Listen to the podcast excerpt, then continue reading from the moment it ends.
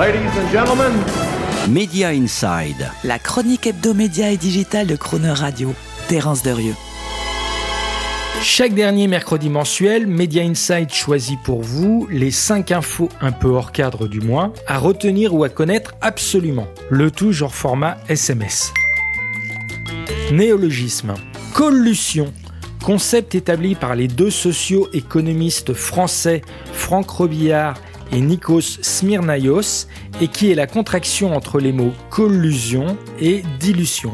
La collusion illustre la promiscuité toxique qui s'établit progressivement entre les plateformes Google, Facebook et les éditeurs de presse.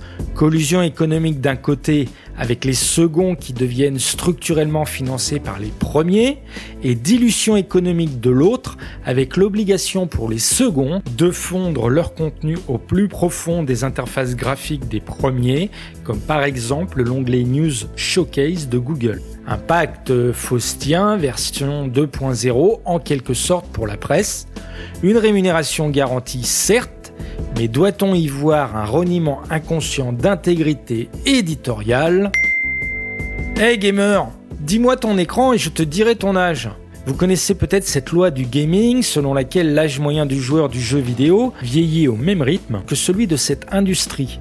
Selon le bilan du jeu vidéo 2020 édité par le CEL, le syndicat des éditeurs de logiciels de loisirs, il serait ainsi de 40 ans.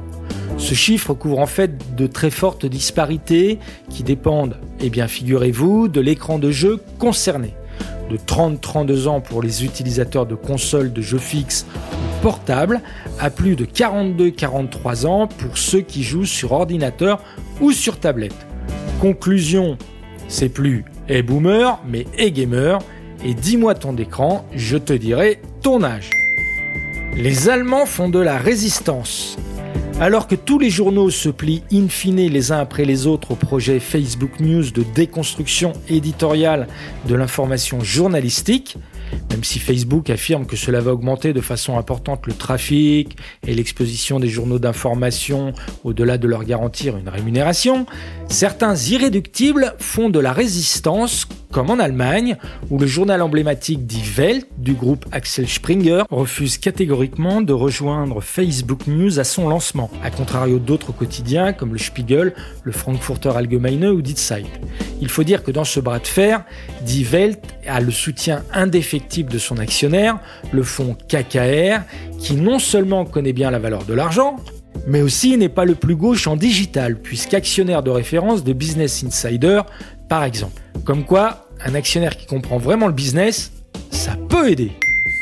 Follower n'est pas s'abonner. Grosse évolution lexicale à la faveur de la dernière mise à jour iOS 14 d'Apple. Les utilisateurs ne sont plus invités dans l'application Apple Podcast à s'abonner, subscribe, à des podcasts, mais à les suivre, follow.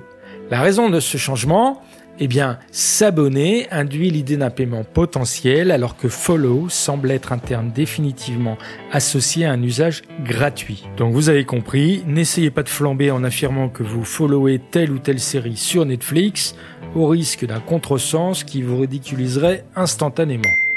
C'est pas gagné, eh bien pour RTL Group, qui a fièrement annoncé vouloir porter les dépenses contenues pour ses activités de streaming à 350 millions d'euros en 2025, ce qui représentera moins de 3% du budget programme que Netflix va dépenser cette année. S'il fallait encore un exemple de la dissolution mathématique de l'exception culturelle audiovisuelle européenne dans l'océan des contenus américains, eh bien on l'a.